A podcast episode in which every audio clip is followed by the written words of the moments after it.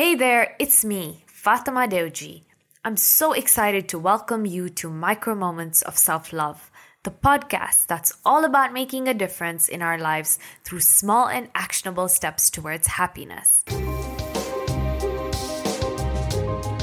As a marketing director, business coach, mentor, and golfer, I've had the privilege of helping thousands of people grow their brands and develop their personal skills over the years.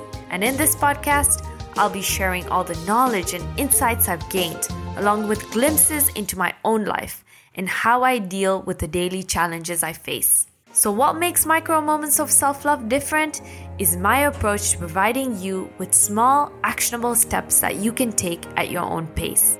I'm not here to overwhelm you with information or demand fast results and unrealistic timelines. Instead, I want to help you in the real, honest, and slow growth focused way, whether you're facing stress, burnout, or just trying to find happiness in your daily life. I'll be here to guide you through practical tips, tools, and insights on how to make self care a part of your routine. But this podcast isn't just about tips and tricks.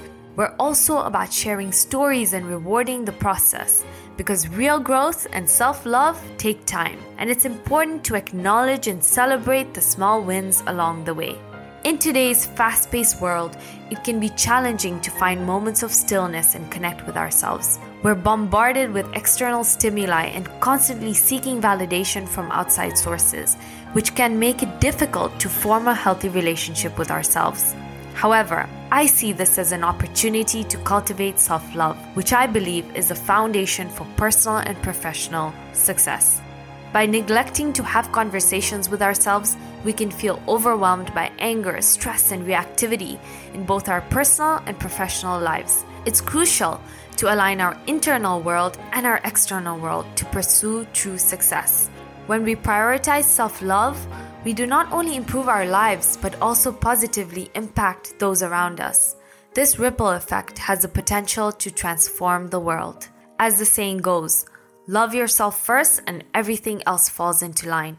Because, my dear friend, if we can't build a healthy relationship with ourselves and love who we are, how can we expect to love others fully? Let's take this opportunity to nurture self love and create a ripple effect of positivity in our lives and the world around us. So, if you're looking for a podcast that's focused on making a real difference in your life through small and practical tips, Micro Moments of Self Love is the podcast for you. Join me on this journey towards self love and personal growth, one micro moment at a time.